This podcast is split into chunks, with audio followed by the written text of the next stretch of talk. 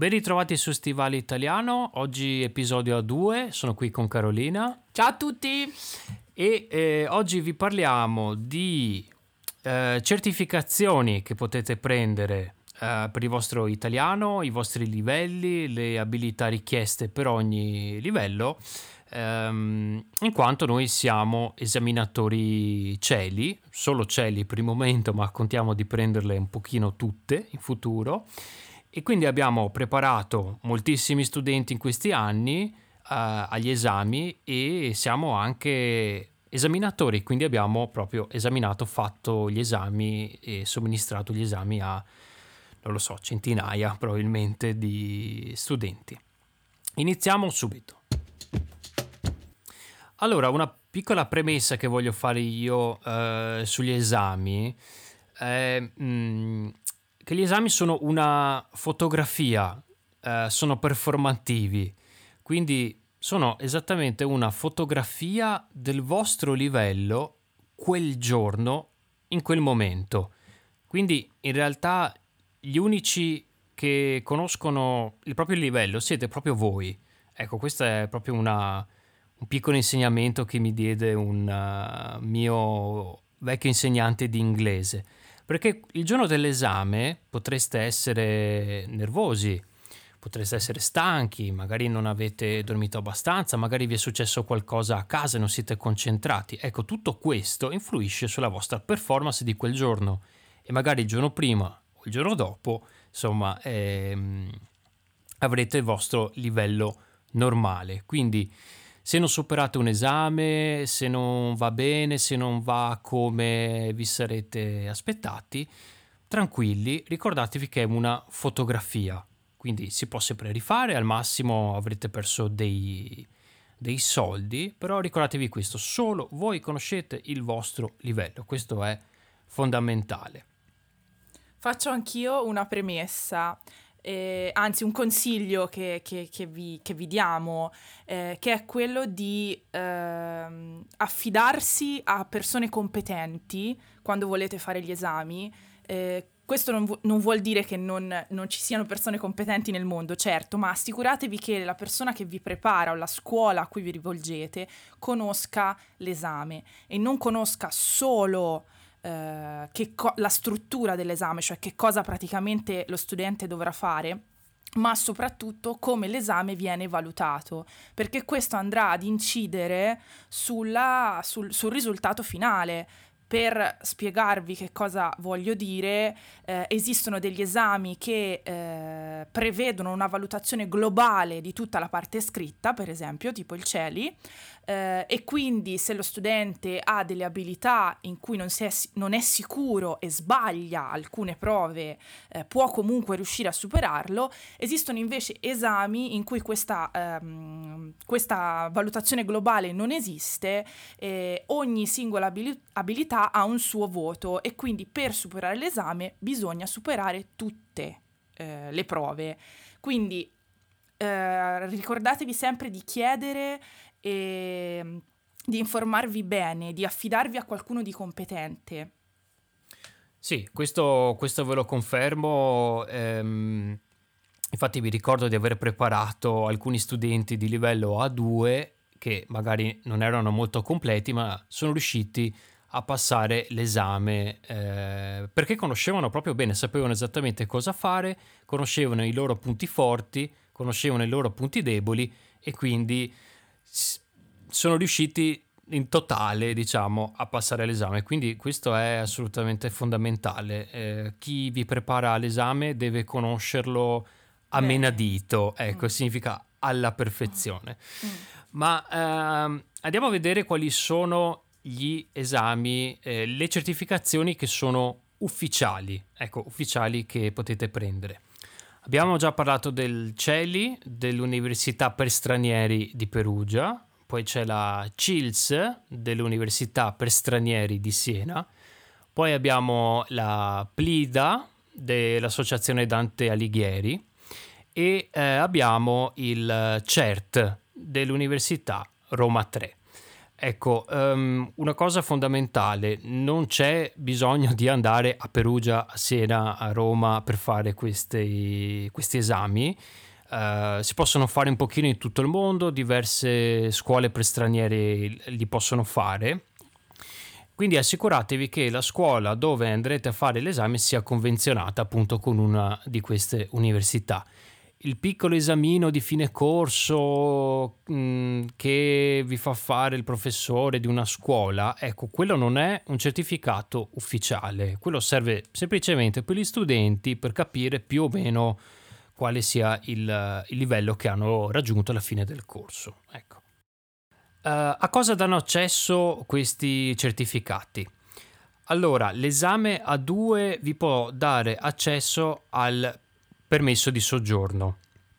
L'esame B1 vi può dare accesso all'esame per la cittadinanza italiana e l'accesso ad alcune università. Questo dovete verificarlo voi, anche se noi in realtà non lo consigliamo perché appunto eh, l'università italiana è abbastanza difficile, considerate che dovete seguire dei corsi, seguire uh, delle lezioni, uh, scrivere una tesi a volte, quindi il livello B1 è un po' bassetto. Ecco, se fate magari un corso di sei mesi di matematica in Italia, ok, però se andate a studiare letteratura, il B1 è un pochino un livello basso, quindi io lo sconsiglio, però dipende appunto dalla facoltà.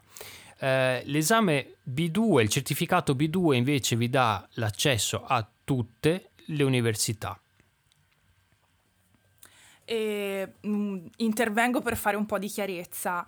Eh, questo non significa che se voi avete un livello più alto di quelli richiesti non potete accedere a queste cose, ma anzi al contrario, un consiglio che vi diamo in questo momento è ehm, quando decidete, il giorno che decidete di fare un esame, fatevi fare un test di livello e fate l'esame giusto per voi. Non tentate di fare esami più, di un livello più alto solo perché qualcuno vi ha detto, vi siete svegliati la mattina pensando di potercela fare, perché diventa una frustrazione inutile. Per quanto riguarda a cosa danno accesso le certificazioni, mi spiego meglio. Se il vostro livello è un B1 e decidete di fare l'esame, non fate la 2 perché volete solo il permesso di soggiorno. Fate il B1 e poi fate richiesta del permesso di soggiorno, vi sarà dato comunque. Stessa cosa se avete un, C- un C1, è chiaro che potrete comunque andare all'università. Quando si parla di... Um, Uh, um, l'accesso uh, dei documenti è, un, è, il minimo da avere per ottenere questi documenti. Questi certificati scadono? Allora, eh, per il momento no. Eh, non so se magari voi siete abituati, come, come, noi in Italia, ai certificati di inglese che, ufficiali che scadono ogni due anni.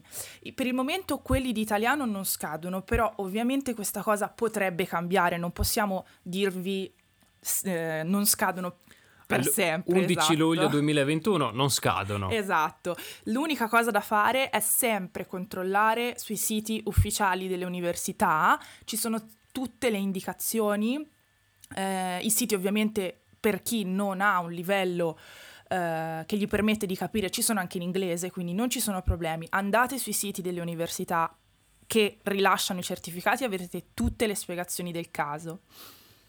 Bene, io penso che sia ora di parlare un pochino dei livelli eh, più, no, più, nello specifico, anche perché questo è, diciamo, la cosa che fa un po' confusione, ecco, mette un pochino in confusione diversi, diversi studenti.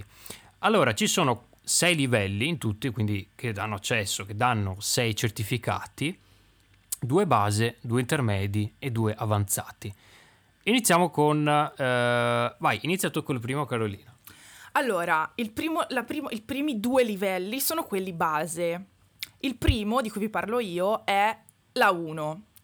Eh, la 1 ovviamente non dà accesso a niente, cioè non è, non è, un esame che serve, fra virgolette, al di là della soddisfazione personale. E, ovviamente, essendo il primo esame, è, è considerato il primo passo che fa lo studente nell'acquisizione linguistica Quindi le abilità richieste sono pochissime e di livello veramente, veramente basso. Uh, la uh, comprensione scritta è semplicemente... Uh, è molto basata sulle immagini, quindi ha risposte sì e no, non bisogna scrivere niente, non, non è richiesta una...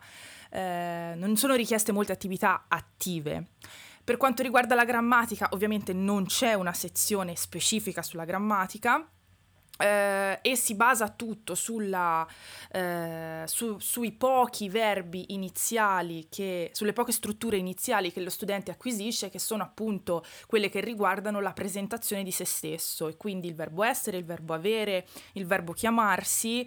Eh, gli argomenti non escono mai dalla sfera personale, sono molto legati all'individuo. Ovviamente lo studente a questo punto deve sapere un minimo introdurre se stesso e basta. Benissimo, allora livello A2 invece, appunto che dà l'accesso al permesso di soggiorno, c'è una conoscenza della grammatica di base. Eh, una conoscenza attiva di alcune strutture, come per esempio il passato prossimo, e la comprensione passiva di diversi argomenti grammaticali, come per esempio i pronomi diretti, indiretti, uh, l'imperfetto. Uh, passivo intendo che non è richiesto uh, l'uso attivo durante l'orale, oppure l'uso nella produzione scritta, per esempio. Questo non è richiesto, è richiesto soltanto il passato prossimo, però uh, ci potrebbero essere, insomma, mh, mm, per esempio nell'esame CELI, ecco, c'è una, una, sezione dedicata al collegamento di due frasi, quindi non dovete scrivere il pronome, ma cercare di capire anche attraverso il contesto e la logica qual è la frase giusta. Se conoscete il pronome, questo vi può aiutare. Ecco. Anche eh, qui rimaniamo nella sfera personale per quanto riguarda le abilità, quindi tutto quello che è legato alla nostra famiglia, per esempio, ai nostri amici e alle nostre esperienze personali. E una cosa importante in questo uh, livello è, nel, nel, senso, è pensato affinché ci sia una, um, un'interazione con un'altra persona e l'aiuto dell'altra persona a comprendere. Quindi uh, la ripetizione di alcune parole, per esempio, uh, oppure qualcuno che vi guidi un pochino la collaborazione dello, dell'italiano, ecco, della persona italiana. Questo è più o meno il, il livello, ecco, quindi c'è sempre un tipo di collaborazione, questo è richiesto, cosa che non succede invece al B1. Beh, non succede succede in maniera che non diversa. È, che non è richiesto, diciamo, non è necessaria la collaborazione a livello B1 dell'italiano. Esatto, allora il livello B1 è il vero livello intermedio e poi vi spiego dopo perché dico vero livello intermedio, perché avremo problemi sul B2, poi Alessandro ci, ve lo racconterà. Uh, allora passiamo al livello intermedio. Che cosa significa? Significa che ehm, non, diciamo, si considera il livello B1 il primo livello in cui lo studente eh, muove i primi passi da solo nella lingua e muove i primi passi eh, in maniera astratta nel paese in cui si parla la lingua che sta studiando.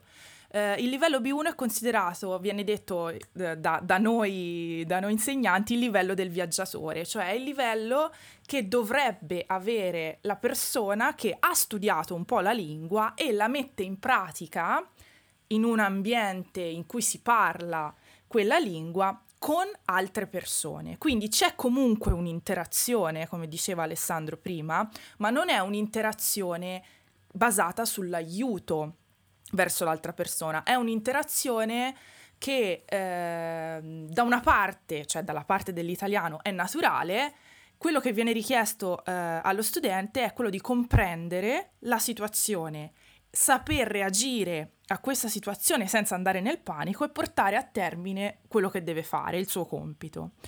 Um, ovviamente per, per, farvi capire che cosa voglio dire, immaginate tutte le volte che avete visitato un paese di cui avete studiato un po' la lingua e immaginate tutte le situazioni che avete dovuto affrontare. Non so, per esempio, uh, fare una telefonata, uh, andare a fare la spesa, parlare con qualche autorità, per esempio la polizia o funzionari dei comuni, eccetera, oppure nelle segreterie delle università, per esempio, chiedere informazioni, non lo so, siete per la strada e state chiedendo informazioni. Capite cosa significa, no? Da una parte avete una, un parlante nativo che sì, probabilmente adatta la sua lingua al vostro livello, ma non, non, sa- non si può sapere questa cosa. E dall'altra ci siete voi che dovete in qualche modo, con la lingua che conoscete, che non è ancora perfetta, dovete capire quello che vi dice e riuscire a interagirci. Con, con, questa persona. Uh, la cosa è ancora un livello base. Questo cosa significa? Che non c'è da parte delle, degli esaminatori la richiesta di una lingua pura, perfetta, controllata, assolutamente. È molto più importante qui riuscire a cavarsela, fra virgolette, cioè quello che dovreste fare eh, quando andate nel paese di cui studiate la lingua, quindi cavarsela e non, eh, non bloccarsi davanti a un parlante nativo. Uh, per quanto riguarda um, gli argomenti, uh, anche qui la sfera personale risulta essere la, la più importante, uh, però ecco, è una sfera personale che è sempre riflessa su un'altra persona, su una conversazione con un nativo. Quindi il livello ovviamente diventa un pochino più alto. Quindi è un livello intermedio, però un pochino più indipendente, diciamo, quindi senza la collaborazione eh, forte da parte dell'interlocutore italiano, eh, senza delle cose già preparate o già studiate, senza avere diciamo il, il dizionario sempre sotto mano il libro di italiano sempre sotto mano. Il salto, ecco qui adesso abbiamo un pochino il livello del, del salto di difficoltà che è il livello B2. Ecco, eh, qui c'è da spendere qualche parola appunto perché il livello B2, ricordatevi, è il livello che vi dà l'accesso all'università. Ok, quindi la grammatica, le strutture, il lessico, eh, la capacità di argomentare diventano molto più importanti. Ecco, c'è un grande stacco per quanto riguarda i certificati di italiano, stacco che magari in altre certificazioni come quella di inglese, per esempio, Ecco, eh, forse non è così alto. Così non è così grande. alto rispetto, non è così grande lo stacco, il salto. Invece in italiano eh, c'è, ecco, c'è ed è presente e tante persone lo sottovalutano. Qui appunto la grammatica inizia a contare, ecco, si esce da questa sfera personale. Quindi ehm, spesso ci si aspetta uh, non una risposta su un argomento, una risposta che fa riferimento a delle esperienze personali, ma più generale. Ecco, um, vi faccio un piccolo esempio. Se io vi dico uh, che cosa ne pensate della dieta vegetariana, ecco, una risposta da a2, una risposta da B1 può essere io sono vegetariano, faccio la dieta vegetariana perché? Oppure eh, alcune persone preferiscono la dieta vegetariana, altre no. Stop. No, il livello B2 deve cominciare, eh, a, deve cominciare ad aggiungere delle informazioni, essere un pochino più generico. Per esempio, Uh, in questo periodo molti hanno scelto di fare la dieta vegetariana per questi motivi, ma ci sono alcune persone che la sostengono e altre no. Fare un discorso molto più argomentato e molto più complesso. Quindi per questo la grammatica ci aiuta, la conoscenza delle strutture ci aiuta ad argomentare meglio, uh, il lessico deve iniziare a essere un pochino più, più preciso, non settoriale, fortemente settoriale come nei livelli più avanzati, però comunque il lessico deve essere un pochino più preciso. Eh, ci sono delle abilità, questo è fondamentale, ci sono delle abilità che dovete iniziare a padroneggiare, come per esempio l'abilità di interrompere l'altra persona mentre parla. Sapete che noi interrompiamo sempre, ecco, questa è una cosa anche culturale. Interrompere l'altra persona, chiedere parola, esprimere accordo, esprimere disaccordo, arrabbiarsi, mostrarsi un pochino seccati, eh, trasmettere le proprie emozioni in maniera più forte usando delle, delle costruzioni più o meno corrette. Altro salto gigantesco avviene per quanto riguarda i testi scritti. Ecco, eh, questa è una cosa che consiglio sempre, però a livello A2, eh, già da livello B1 dovreste iniziare un pochino a inserire la scrittura nel vostro programma di studio. Ecco, perché a livello B2 comincia a essere molto, eh, molto importante e progressivamente per i livelli C1 e C2 diventa fondamentale per il superamento dell'esame. Ecco, quindi iniziate a scrivere, iniziate a scrivere, iniziate a scrivere, lo ripeto tre volte, perché è veramente fondamentale, comincia a, a essere importante. Ecco. Vi ripeto, risposte del tipo dipende dalle persone, di questa, questi, questi tipi di risposte qui riguardo ad un'opinione non è assolutamente accettato. Durante l'orale è importante la fluidità, quindi mh, potete fare diversi errori. Ecco, se sbagliate un congiuntivo, vi dimenticate un congiuntivo, uh, non lo so, fate una costruzione, provate a fare una costruzione complessa ma non vi riesce bene si può, ecco, mm, l'esaminatore non vi penalizzerà tanto per questo. Se fate errori di base come sbagliare un, un articolo, sbagliare un, un, passato prossimo, sbagliare un imperfetto, sbagliare... Ecco, qui pesa. Però per le costruzioni più complesse, ecco, sbagliare un, un periodo complesso, ecco, non, non, non c'è grande problema, si dà più importanza alla capacità di argomentare, ecco, argomentare, argomentare, parlare, essere fluidi, gestire la conversazione eh, al meglio delle proprie possibilità. Ecco, mh, mm, questo è più o meno un, un, un, piccolo riassunto. C'è un grosso salto, quindi soprattutto da questi livelli in poi,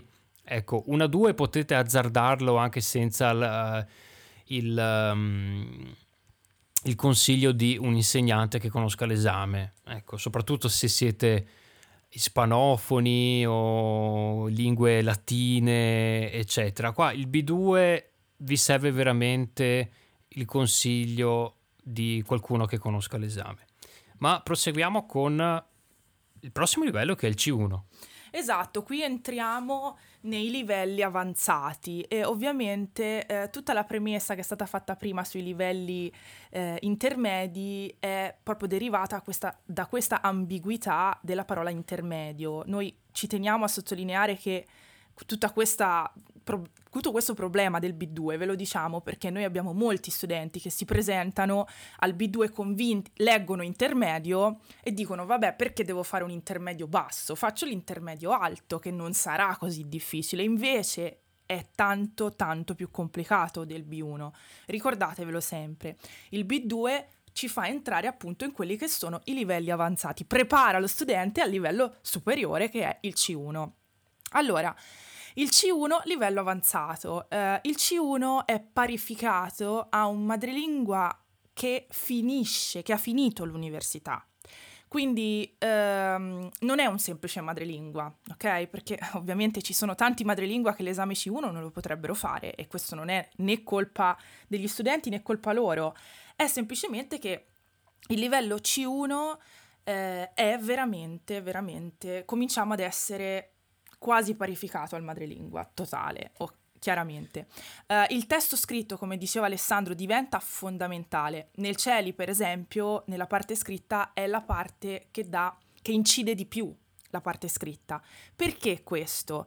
Uh, perché, perché, la lingua italiana è così, eh, ve lo spiego in poche parole. Eh, l'italiano scritto ha eh, mantenuto strutture super complesse che l'italiano parlato ha perso da tempo. Ecco perché i livelli base dove viene richiesta più l'espressione orale eh, sono più semplici, fra virgolette, ah, sembrano apparentemente più semplici e i livelli avanzati invece devono testare la scrittura. Prima di tutto perché all'università italiana, come ha già detto Alessandro, si scrive. Se, eh, non lo so, se siete americani o avete un altro sistema eh, universitario eh, in cui so che esistono eh, università estere, anche europee, che prevedono sempre i quiz come esami universitari, ecco, scordatevelo, in Italia si scrive tanto, tanto, da zero, cioè dal, dal, niente, non ci sono tracce. Quindi la scrittura deve essere allenata, deve essere super controllata. Questo cosa significa? Che ci deve essere eh, il significato, si deve capire quello che voi volete dire e la struttura del testo deve essere chiara. Chiara. Gli errori di grammatica non vengono più, ovviamente, ehm, non vengono più scusati, eh, anche le strutture complesse devono, avere, ehm, devono, devono essere precise. Eh, e ovviamente a questo livello viene richiesto il periodo complesso, quindi la struttura, la subordinazione chiaramente e le forme implicite, perché eh, a livello di scrittura l'italiano naturale le usa di più, chiaramente. Le forme implicite facciamo un esempio, due o tre esempi. Uh, il participio passato, esatto, il gerundio, le frasi col gerundio, uh-huh. queste cose, esatto, soprattutto nei testi perché eh, eh, diventa più scorrevole la lettura, no? rispetto a impelagarsi in un congiuntivo trapassato, uh-huh. eccetera. Uh, per quanto riguarda una cosa fondamentale che eh, che voglio consigliare a tutti, se avete un livello alto, allenatevi a fare inferenze sul testo. Perché? Cosa significa inferenze? Dovete riuscire a capire quello che il testo vuole comunicare senza che ci sia scritto. I testi, sia per quanto riguarda la comprensione, sia per quanto riguarda la comprensione scritta, sia per quanto riguarda eh, l'audio, Uh, a livello C1 non, non, hanno, non sono più così espliciti come quelli dei livelli precedenti. Prima lo studente doveva solo capire che cosa dicevano, che cosa si diceva in questi testi. Livello C1, dal livello C1 invece lo studente deve capire tra le righe, deve leggere tra le righe, basandosi sulle sfumature lessicali, sulla costruzione della frase, sul tono del testo, eh, deve capire che cosa vuol dire l'autore. Ma questo non è una cosa che si impara preparando l'esame, questa è una cosa che si impara nel percorso precedente, quindi dovete cominciare ad abituarvi, fatevi sempre le domande. Che, perché viene scritta questa cosa? Di che cosa mi vuole convincere questa persona? Perché usa questa parola, eccetera? Questo è un lavoro noioso, capisco, è difficile, ma vi assicuro che l'esame C1 è tutto basato così. Chiaramente, non ve lo dico neanche, la, diciamo, il, il, ricorrere alle esperienze personali è bandito dal livello C1. Il livello C1 deve saper parlare in generale di tutti gli argomenti perché cominciano a diventare importanti anche i lessici spe- specialistici e quindi il lessico economico, il lessico medico, il lessico letterario, artistico, eccetera, e tutti gli altri. Quindi deve avere un, un controllo enorme della lingua e, e deve riuscire ad usare le parole giuste al momento giusto. E parlare di se stessi non esiste, proprio no. Uh, si inizia anche in questo livello un pochino ad usare le espressioni idiomatiche che sapete in italiano sono molto usate e, e sì, lo studente C1 deve dimostrare quantomeno di cominciare a conoscerle alcune. Ecco, e poi... quello sicuramente dà un plus, diciamo, a, sia alla parte scritta dei testi che sono comunque impegnativi e lunghi, eh, che anche la parte orale, quello sicuramente. Anche la capacità di, di astrazione, quindi parlare di cose astratte, questa è una... Sì. Si inizia al C1. Mm-hmm.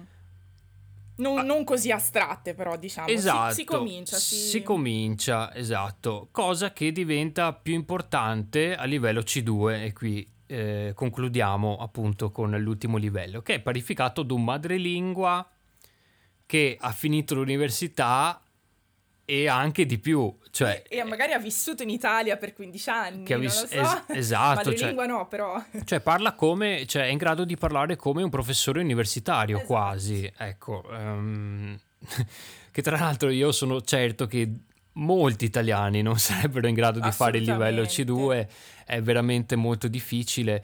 Ecco, io, lo, io lo consiglio solo per motivi di lavoro, se richiesto, però di solito il C1, C1 copre tutto. Ecco, per soddisfazione personale, questo sicuramente si può fare tutto per, soddisf- per soddisfazione personale, però diciamo io consiglio più il C1. Però io ho preparato per esempio una studentessa a livello C2 e eh, l'esame era veramente complicato, cioè anch'io ho dovuto prepararlo bene e studiare molte cose anche io, approfondire più che altro, approfondire diversi aspetti, ecco. Che cosa ha in più il C2? I testi sono ancora più complicati, ancora più lunghi e ricordatevi, cosa che non abbiamo detto all'inizio, eh, considerare bene il tempo, allenarsi sui tempi dell'esame, ok? Quindi ogni parte dell'esame avrete un certo tempo e dovrete allenarvi a completare la parte in, in, nel tempo richiesto.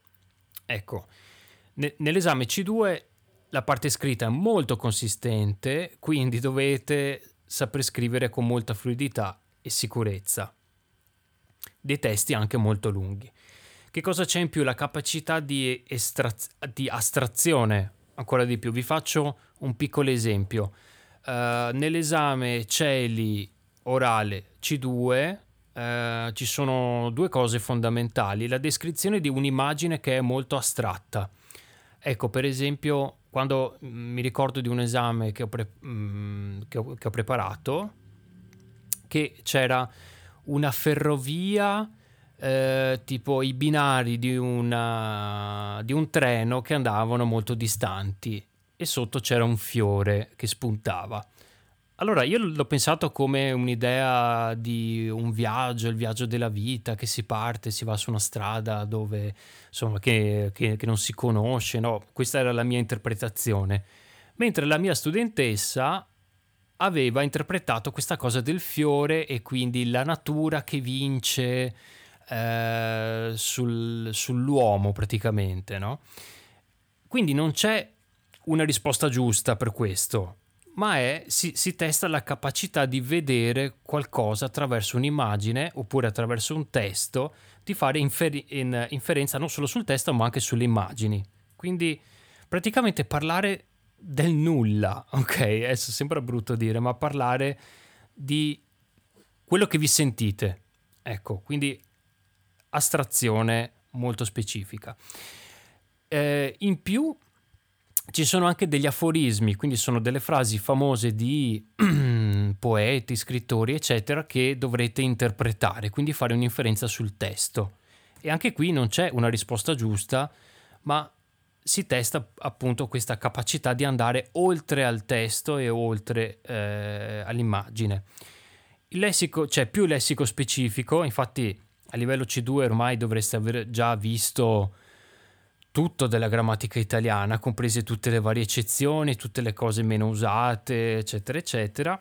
Più espressioni idiomatiche, più precisione nell'esposizione scritta e orale e un controllo linguistico totale, una sicurezza totale, una confidenza totale eh, per quanto riguarda il controllo linguistico. Uh, allora, questa era una, era una, breve panoramica di quello che sono i livelli per fare un po' di chiarezza perché nella nostra esperienza ci siamo resi conto che ci sono veramente, veramente tante idee, troppe idee e confusissime sui, mm, su, sui livelli di italiano. Uh, per concludere, uh, mi sento di darvi qualche consiglio. I miei personali sono... Il primo è ovviamente affidarvi a qualcuno di competente, come ho già detto, sempre e comunque, perché ehm, e possibilmente se potete eh, o madrelingua o comunque qualcuno che in Italia ci vive o ci ha vissuto tanto, perché soprattutto per i livelli più alti eh, le sfumature lessicali e strutturali della lingua solo un orecchio super allenato o l'orecchio del madrelingua riesce a coglierle. Quindi ecco, eh, non, non, vi aiuteranno i libri, non vi aiuteranno le grammatiche, non vi aiuteranno eh, i libri degli anni 60 o i libri del 2020. Solo un orecchio madrelingua può capire alcune l'inferenza, può capire l'inferenza, capite? Quella che dicevo prima, cioè la capacità di leggere fra le righe è molto difficile da acquisire in un'altra lingua. Quindi bisogna, per fare gli esami dovete essere guidati bene.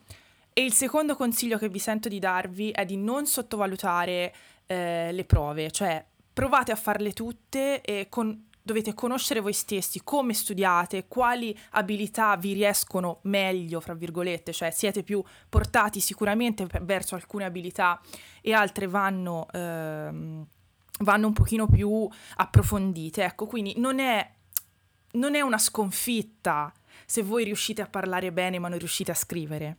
Soprattutto, e parlo della scrittura perché è la cosa che sempre eh, crea un po' di frustrazione negli studenti. Ricordatevi che la scrittura non è naturale. Parlare e comunicare in via orale è naturale, i bambini lo fanno senza studiare, ma i bambini per scrivere devono andare a scuola, cioè qualcuno gli deve insegnare. Questo significa che la scrittura non è una cosa naturale, è un esercizio che abbiamo imparato a fare e quindi se voi avete problemi nella scrittura per migliorarla dovete solo esercitarvi, esercitarvi, esercitarvi, cosa che facciamo anche noi madrelingua in italiano. Oh, certo, questo sicuramente. Allora, i miei consigli sono, come detto Carolina, e lo, lo ribadisco, affidatevi a qualcuno che vi sappia dire quale livello potete superare, perché eh, mi è successo più volte, succede a ogni, a ogni sessione di trovare almeno due, tre persone, soprattutto eh, che candidati eh, B2 che hanno un A2 scarso. Ok, quindi a volte è anche un pochino eh, lo studente che va un po' kamikaze così vado, a volte sono anche cattivi consigli di insegnanti, perché a volte chiedo dove hai studiato, con chi hai studiato, ti è stato consigliato dal tuo insegnante fare questo esame.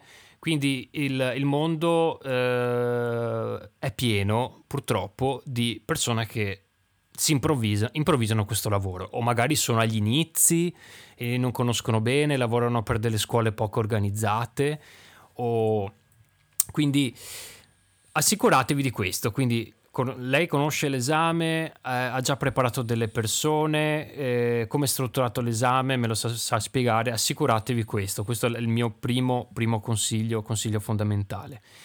Secondo consiglio, eh, guardate bene i tempi, i tempi, quanto tempo c'è a disposizione per fare le prove. E esercitatevi sui tempi, quindi eh, orologio, telefono, cronometro, quello che volete, iniziate, finite, simulate l'esame, non usate dizionari, non usate, eh, non so, la musica di sottofondo, non mangiatevi il gelato mentre fate l'esame, bottiglia d'acqua, penna, cronometro, stop. E preparatevi come, come uno sport, esatto, come una prestazione sportiva, esattamente così. Dopo, nel vostro tempo libero, potete usare i materiali che ci sono. I materiali italiani, ok, quelli delle case editrici italiane hanno tutti, ormai quasi tutti, a parte i libri più vecchi, bollini con scritto A1, A2, B1, B2, C1, C2. Questo non significa che completare un libro ehm, vi dà la possibilità di passare l'esame. No, spe- spesso, soprattutto dai livelli B2 in su, poi dipende anche dalla vostra provenienza, se siete, ripeto, per gli spanofoni, eh, eccetera. È più facile. È più eh? facile, magari serve un libro in meno, però spesso ci vogliono almeno due libri per avere un livello completo, due o tre a volte quattro libri per poter mm. avere la possibilità di ripetere, rivedere il lessico, perché soprattutto per i livelli più, più avanzati dal B2 in su, il lessico è tantissimo, ricordarselo è difficile e quindi rivederlo in più forme, in più testi, in più ascolti, questo, questo vi aiuta. Posso intervenire un attimo su questo sì? punto? Eh, un, un, consiglio che vi do, allora lo so che è un periodo brutto, questo qui stiamo tutti affrontando una situazione non felice a livello di problematiche appunto della pandemia, eccetera, e poi c'è la questione ovviamente soldi, difficoltà di spostarsi, eccetera, però ricordatevi che mentre acquisire un livello A1, A2, B1 è molto semplice in qualsiasi parte del mondo voi siate perché appunto quello, le abilità richieste non sono così, ehm, non sono così legate alla, a quello che poi effettivamente gli italiani usano nella, nella conversazione naturale, dal livello B2, C1 e C2, consigliamo sempre di iniziare a viaggiare e andare nel posto in cui si parla la lingua il più possibile. Se non avete la possibilità di viaggiare, trovatevi dei madrelingua con cui parlare. Lo so che probabilmente per qualcuno di voi non è così facile, però è la, è la cosa migliore perché ehm, tante cose dai libri non, non, non si capiscono, non, non, ci sono neanche tante cose nei libri, non so neanche come spiegarlo. No, sì, questo è vero, io lo consiglio sempre un periodo di studio di un mese, due mesi, tre mesi, quello che riuscite a permettervi, ecco, soprattutto a livelli più alti, quello vi sblocca tantissimo. Ecco, tu, cioè anche io potrei raccontarvi di esperienze, insomma, in, in, Giappone, per esempio, quanto mi ha sbloccato tutto quello che avevo studiato e che avevo passivo, l'ho reso attivo proprio lì. Quindi quello vi aiuta tantissimo. Se non potete, appunto, come vi ha detto Carolina, ehm, trovare un madrelingua, soprattutto da un certo livello in su, io capisco che all'inizio eh, magari può aiutare da meno frustrazione eh, trovare qualcuno che parla la, la, la, vostra lingua, ecco, questo sicuramente, però da un certo livello in su, secondo me il madrelingua è quasi obbligatorio, ecco. Se non potete andare in, in Italia, adesso abbiamo internet, quindi leggete in italiano, non libri, esatto. non libri appunto con le domande o con il lessico, no, proprio dei libri in italiano, fateveli consigliare per il vostro livello più o meno. Diciamo che dal B1 si può cominciare a leggere eh, in Italia i, i libri, mm-hmm. ecco, proprio si, si, possono iniziare a leggere i libri italiani. Uh, guardare i film, podcast come questo, canali YouTube, se vi piace la cucina, non lo so, potete guardare i Masterchef, potete guardare esatto, plasmate quello che vi trovate quello che vi piace e fatelo in italiano, ma non cercate eh, soprattutto per i livelli più alti, ma va bene anche per i livelli bassi perché è molto molto più efficace. Non cercate l'audiolibro pensato per gli studenti a con la frase in italiano la frase in inglese, queste cose qua. Cercate cose per italiani. All'inizio non capirete niente, va benissimo così. Il vostro cervello però registra, anche se voi non ve ne accorgete, il vostro cervello registra e più lo fate, più il cervello si abitua a riconoscere suoni, parole, che poi diventano parole, poi diventano frasi e poi diventano significati e lo fa da solo. Quindi fate le pulizie e mettetevi uno youtuber italiano che vi parla di anche cose stupide, ma acquisite un lessico naturale. Sì, sì, sì, sì, assolutamente, assolutamente. Bene, con questo concludiamo questo episodio lunghissimo e basta. Ci sentiamo la prossima settimana per un nuovo podcast. Continuate a seguirci su Instagram, adesso abbiamo tanti video, lessico. Esatto, se avete consigli, se avete qualche dubbio, scrivetecelo su, in, in, in direct, scrivetecelo su Instagram. Cerchiamo di rispondere un po' a tutti i dubbi. Bene, con questo vi lasciamo e vi auguriamo una una buona domenica o una buona settimana. Ciao ciao!